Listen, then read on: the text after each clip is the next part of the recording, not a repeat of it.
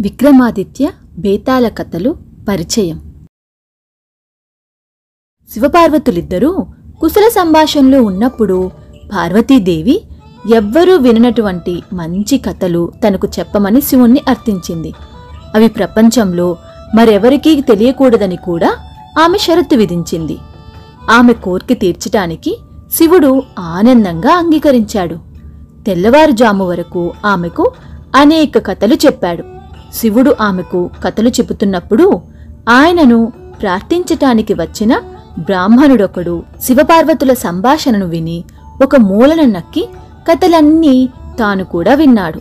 ఆ తరువాత ఆ కథలన్నీ బ్రాహ్మణుడు తన భార్యకు కూడా చెప్పాడు. ఆమె తన ఇరుగు పొరుగు వారందరికీ ఆ కథల్ని వినిపించింది.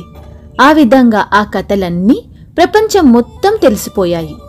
ఆ విషయం గ్రహించిన పార్వతీదేవి ఒకరోజు ప్రపంచంలో ఎవ్వరికీ తెలియని కథలు చెప్పుతానని చెప్పి అందరికీ తెలిసిన కథలే చెప్పి నాతో అబద్ధమాడారు అని శివుని నిలదీసింది.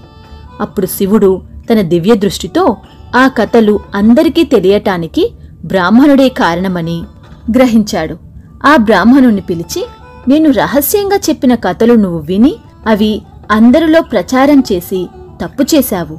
అందుకు నిన్ను శపిస్తున్నాను. నువ్వు దెయ్యంగా మారిపోతావు అన్నాడు. శివుడు శాపం విన్న బ్రాహ్మణుడు భయంతో వణికిపోయాడు. దేవా నన్ను క్షమించు నేను దెయ్యంగా జీవించలేను. మళ్ళీ మనిషి రూపం పొందే విధం తెలియజేయి అని శివుణ్ణి ప్రార్థించాడు. అప్పుడు శివుడు ఏదో ఒకరోజు విక్రమాదిత్యుడు అనే రాజు ఒక ముని కోర్కి తీర్చేందుకు నీ దగ్గరకు వస్తాడు. అప్పుడు ఆ కథలన్నీ నువ్వు అతనికి చెప్పు. ఆ కథలన్నీ విని నీ ప్రశ్నలకు అతను సమాధానం చెబుతాడు.